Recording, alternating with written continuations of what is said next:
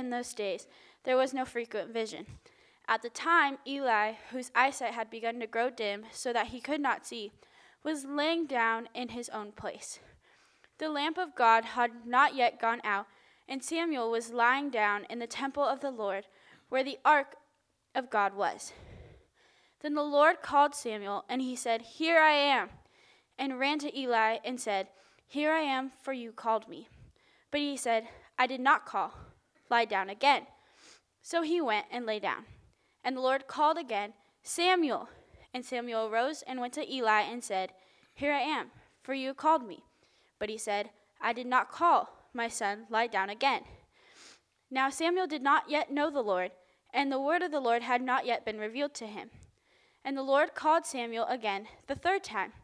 And he arose and went to Eli and said, Here I am, for you called me. Then Eli perceived that the Lord was calling the boy. Therefore Eli said to Samuel, Go, lie down, and if he calls you, you shall say, Speak, Lord, for your servant hears. So Samuel went and lay down in his place. And the Lord came and stood, calling as at other times, Samuel, Samuel. And Samuel said, Speak, for your servant hears. This is the word of the Lord. Thanks be to God. You could be seated.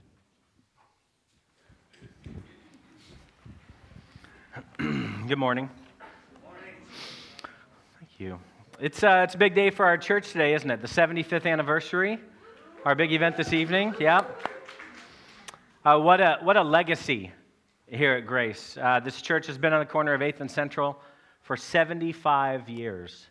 That's really a long time, isn't it?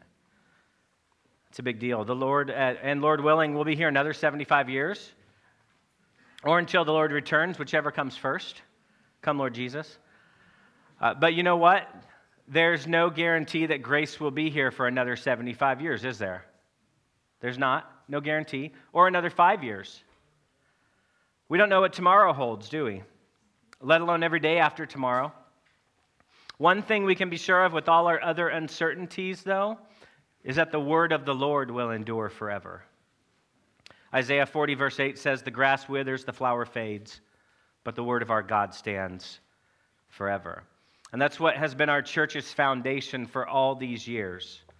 Not the materials used to make the North Church in 1944, or the materials used to make this building we're in now in 1979.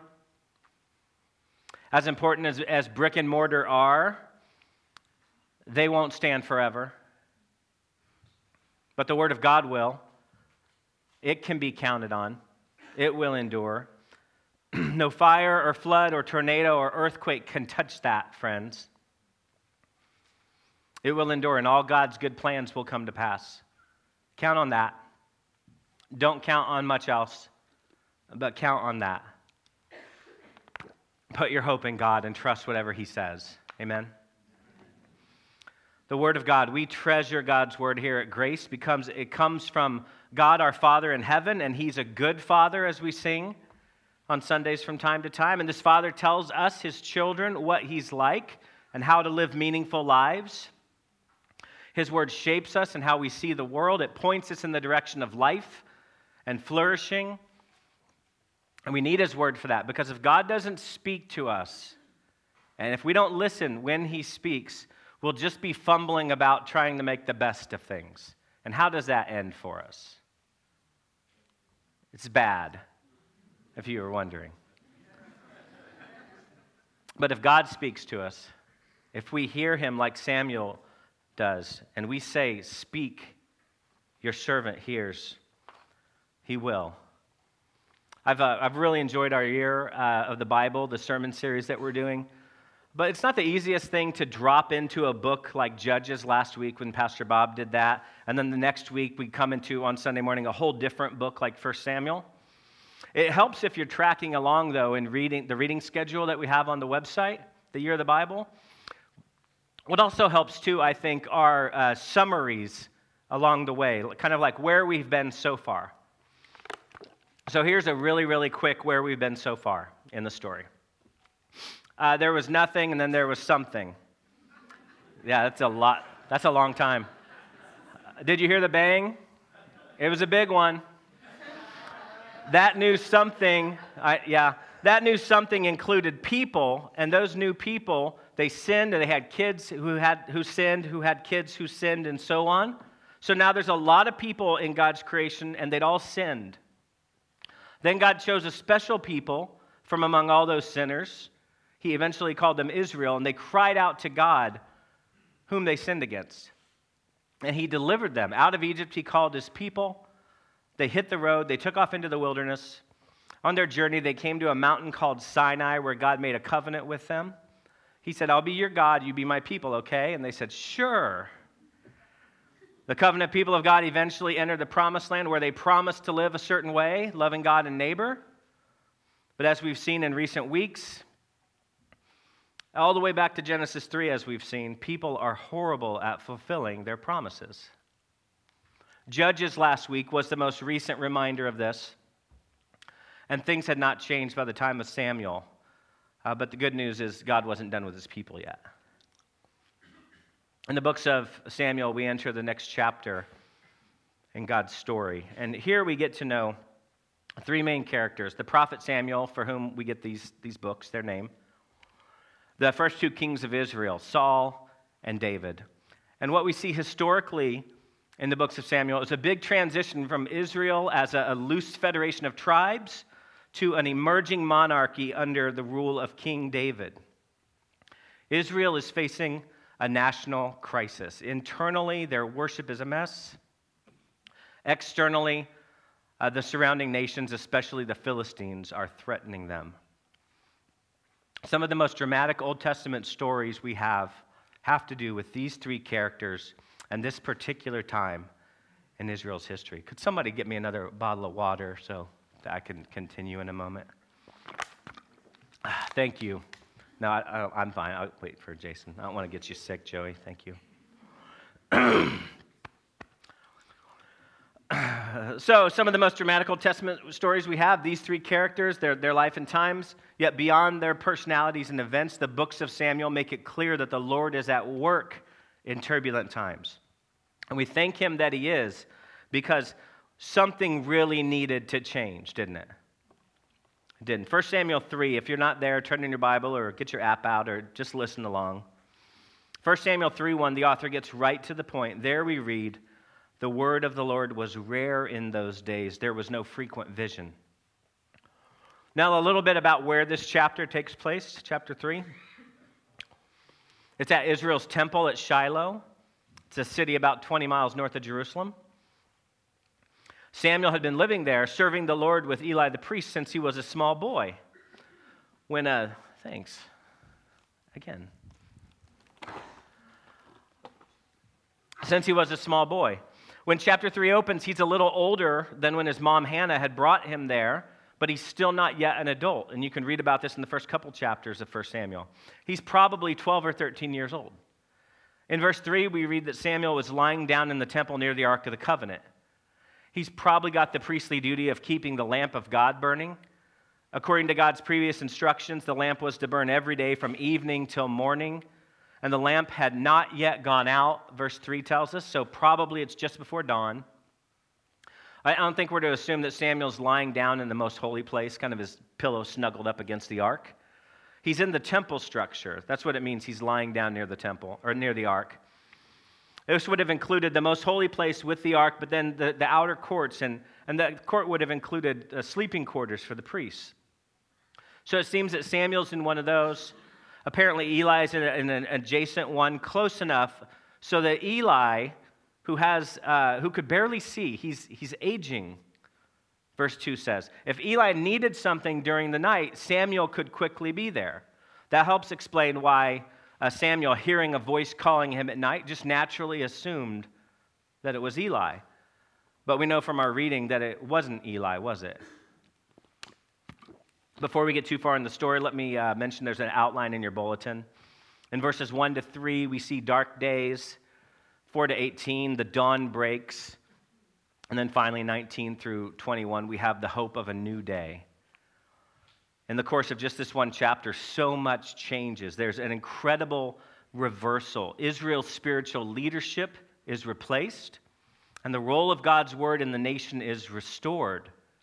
And we get to see in concrete reality uh, Hannah's prophetic prayer from chapter 2 enacted in this scene as the Lord raises up and brings down as he wills. I've already mentioned the hard times that the word of the Lord had fallen on. Israel does not have a good track record when it comes to God's word.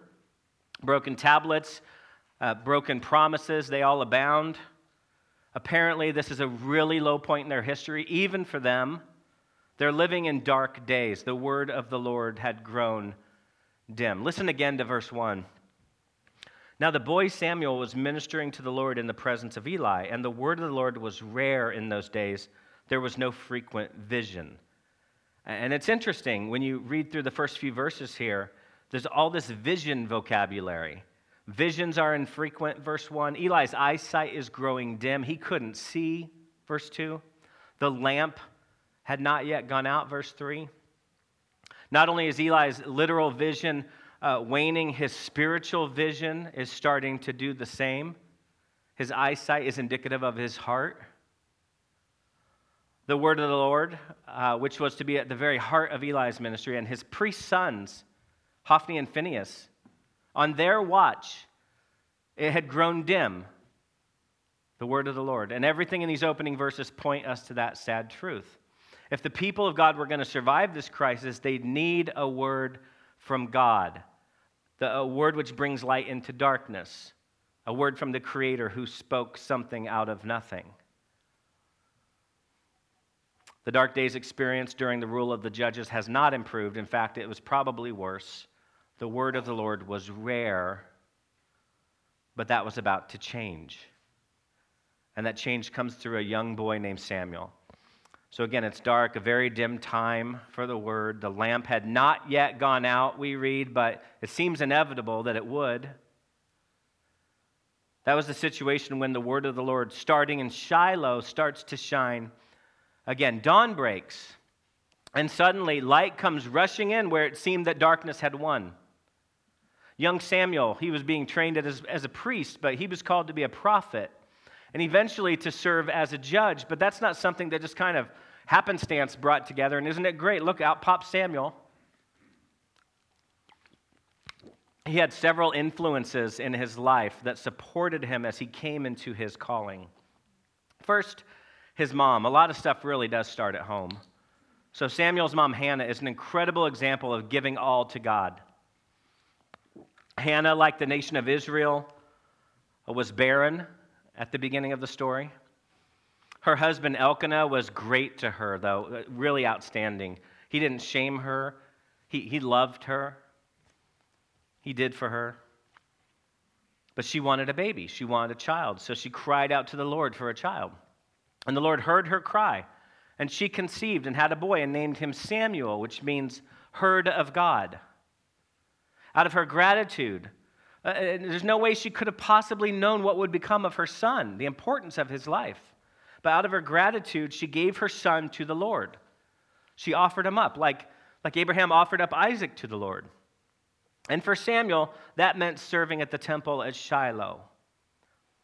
She dedicated his life in service to be trained and to live with the priest Eli, far from home. This sacrificial act of Hannah was rewarded. The whole nation would prosper through her son. Her example, no doubt, had a huge impact on Samuel. I'm sure Eli told him the story over and over of how he thought his mom was drunk at the temple. Do you remember that in chapter 1? She's babbling about who knows what.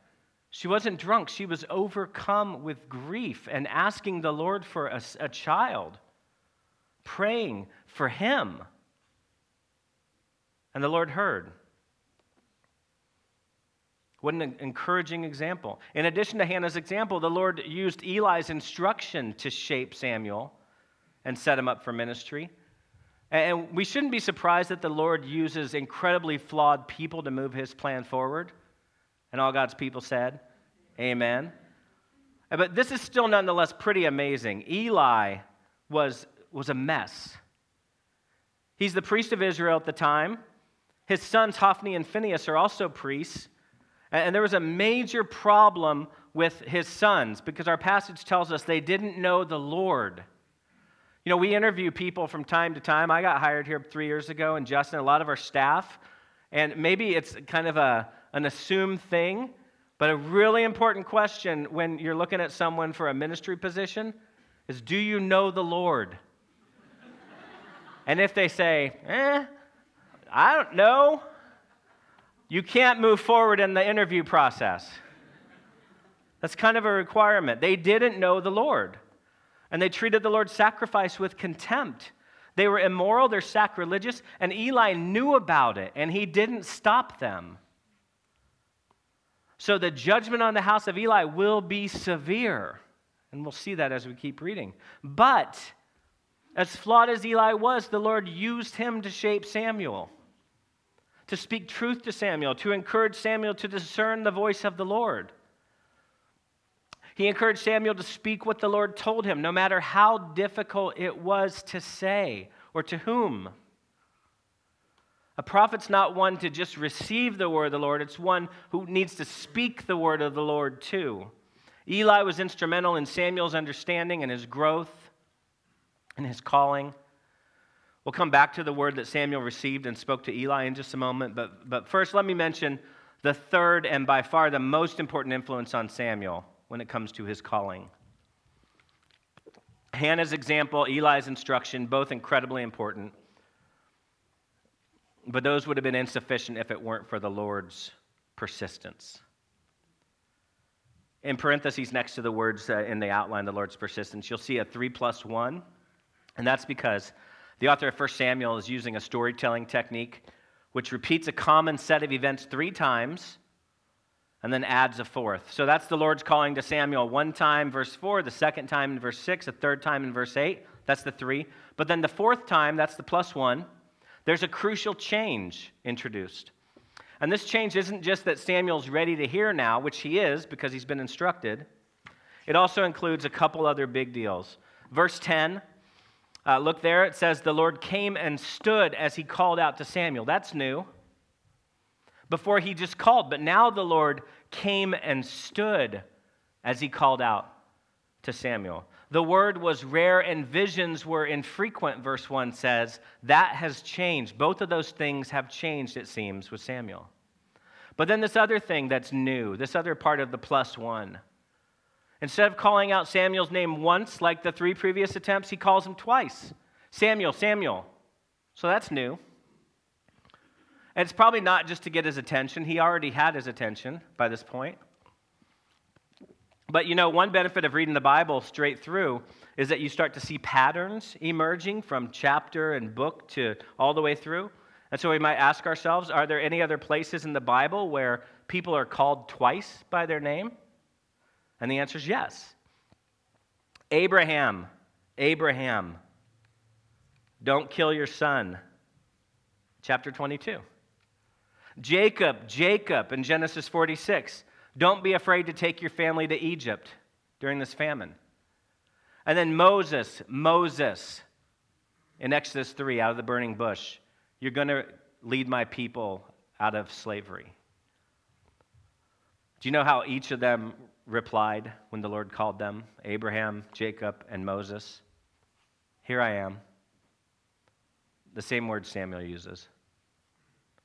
I think the parallel with Samuel, maybe from now on we should just call him Samuel Samuel. The point seems to be that these others were really important in God's plan in the story up to this point. God's plan for Israel, for the world. Samuel, Samuel is now caught up into this worldwide story of redemption.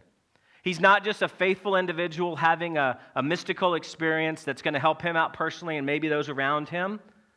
No, he's on the playbill now for God's big production Abraham, Jacob, Moses, Samuel. Samuel, he's the one, the first one in about 300 years since Moses, the first prophet who will listen to the Lord and speak to the, on, on the Lord's behalf to the people of God. That's not an easy assignment, is it?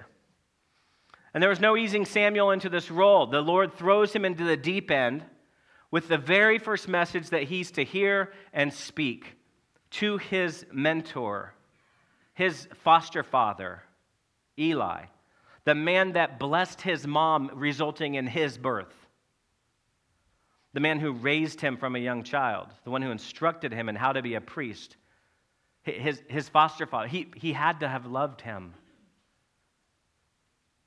But a prophet doesn't get to choose the message they deliver. And that's evident. The Lord calls, Samuel responds, Speak, your servant hears. And then look at verse 11. This is what he told him Behold, I'm about to do a thing in Israel at which the two ears of everyone who hears it will tingle. That's code for it's a word of judgment. That's when the ears tingle in the Old Testament. Word of judgment. Verse 12 On that day I will fulfill against Eli all that I have spoken concerning his house from beginning to end. And I declare to him that I'm about to punish his house forever. Why? For the iniquity that he knew because his sons were blaspheming God and he didn't stop them. Therefore, I swear to the house of Eli that the iniquity of Eli's house shall not be atoned for by sacrifice and our offering forever. So that's a tough word to hear, an even tougher word to tell. But Eli, even if he failed so miserably with regard to his own sons, he doesn't fail Samuel he calls him to be obedient. Verse 16 Samuel, what did the Lord say? Samuel was reluctant. We read that in, our, in the passage. What did the Lord say? Don't hide it from me, no matter how difficult. You tell me. Or may God do to you and more if you don't. Tell me. So Samuel tells him.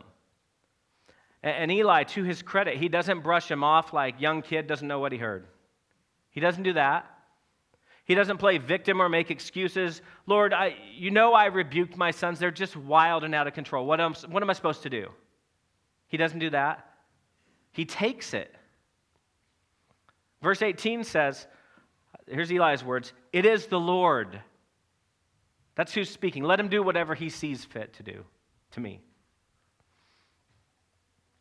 That's one of the reversals I mentioned earlier a change in the spiritual leadership of, of Israel. And it's pretty staggering when you consider what just happened in our story.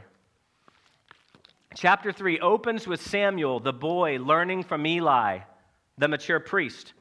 And it ends with Samuel as God's prophet, replacing Eli as the spiritual authority at Shiloh. So the young, innocent one is now the authority, and the old, knowing one has now become dependent on Samuel. We might not see it because it's kind of like a, a children's story in some ways, it seems. You have this temple, and this little boy keeps running to his, his mentor and being told, Oh, you're just having a bad dream, or I don't know what's good. Just go back to bed. Go back to bed, Samuel. Three times he tells him, Go back to bed. But there's a huge transfer of power in our story. Even though Samuel's the same age as he was before the encounter, he's certainly not the same person now. There's nothing childlike about the message he receives and tells. And don't miss this there is a message again in the land. God is once again speaking. The word of the Lord is back. It was rare, but now it's returned. That's the other reversal I mentioned the role of God's word in the nation. Eli forfeited the word, and now it's been given to Samuel. It doesn't just stop. Eli's now dependent upon Samuel to learn what God says instead of the other way around. Earlier, Samuel is uncertain, must be guided. Now, Eli looks to Samuel for direction. This reversal, the, the leadership in the land and the place of God's word, they tell us something about God. He doesn't just give up, he doesn't acquiesce to evil. Corrupt institutions will not endure. God opposes them, he speaks truth to them, and Samuel, replacing Eli at Shiloh, points that truth out to us. Something needed to change, and it did. It was dark, but now the sun is starting to shine. And as many sad elements as there are in our story, the accent is not on the darkness, it's not on Eli's decline, it's on the new beginning with Samuel. Just as Samuel is said to have opened the doors of the house of the Lord in verse 15, there's a new day. God's word has opened in Israel. After a long drought, after a famine of the word of the Lord, he's speaking again. A prophet is back in the land. The word of the Lord coming to Samuel as it did in the temple, it established him as God's spokesperson, God's prophet. And that's obvious from the description in verses 19 to 21. The Lord was with Samuel. So, no, no Ichabod here. Glory has departed. The Lord is with Samuel. And then it says, He let none of his words fall to the ground. I, I don't think that means that Samuel never said anything flippant or stupid or that he wanted to take back. I think it means when he spoke in the name of the Lord, he could be trusted. And then all Israel from Dan to Beersheba, which means from north to south in, in Israel, they all recognized that Samuel was God's prophet. Samuel didn't campaign for this role, he didn't do any fundraising. Samuel was the prophet of Israel because the Lord had established him to be so. The silent God is speaking again. Samuel is speaking on behalf of God to the people of God. And the same word that establishes God's prophets also establishes his people. It gives us a place to, to get our footing, our security, our hope is in God's word. What led to Eli's uh, fall and Samuel's rise was not how good or bad they were, it was how they regarded the word of the Lord. At the beginning of the story, Samuel's a young intern priest. He doesn't know the Lord or the Lord's ways. He doesn't recognize God's voice when he hears him call him. He's probably pretty naive about Eli's leadership. But by the end of the chapter, he's a bold prophet announcing Yahweh's hard word to Eli and recognized recognizing the whole nation as God's prophet. The word of the Lord is what brought about this transformation. The word of God is what gives us, his people, hope. When the word is rejected, you get Hophni and Phinehas. When the word's received, you get Samuel. But a bit later in the story we're reading through this year, when the word takes on flesh, you get Jesus. And Jesus is the better prophet, he's the best. His coming brought to an end the need for any other prophet to rise up and say, Thus says the Lord. So, as valuable as Moses and Samuel and Isaiah and Amos and John the Baptist were, that ministry is gone because the prophet has come and his credentials are better. The author of Hebrews puts it this way Hebrews 1 1 and 2. Long ago, and at many times and in many ways, God spoke to our fathers by the prophets. That could be a summary of a lot of the Old Testament. But in these last days, He's spoken to us by His Son whom he appointed the heir of all things, through whom he also created the world. We could say Jesus was God's final word. There's a, Christian musician I, really I love, Michael Card, and he wrote a song called The Final Word. And here's one of the verses. You and me, we use so many very clumsy words. The noise of what we often say is not worth being heard. When the Father's wisdom wanted to communicate his love, he spoke it in one final perfect word. And then my favorite line from the song his final word was Jesus. He needed no other one. So long ago, and at many times and in many ways, God spoke to our fathers by the prophets. But in these last days, He's spoken to us by His Son, Jesus. And Jesus doesn't just show us the way, He is the way. He doesn't just tell us the truth, He is the truth. He doesn't just point us in the direction of life, He is Himself life. May we all find our life in Him. Let's pray together.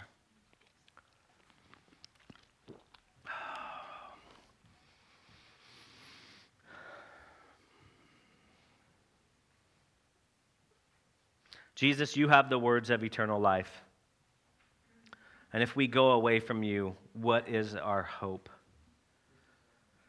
May you enable us this morning, Lord, to hear your word, but to not just be hearers, but to be doers of your word, that we might be like the person who built their house on the rock, and when the, the wind and the, the storm came, it beat against the house, but it didn't fall because it was grounded, it had its foundation on the rock.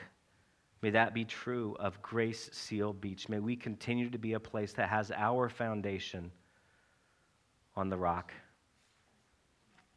Open our hearts this morning to receive what, you, what you've spoken to us, God.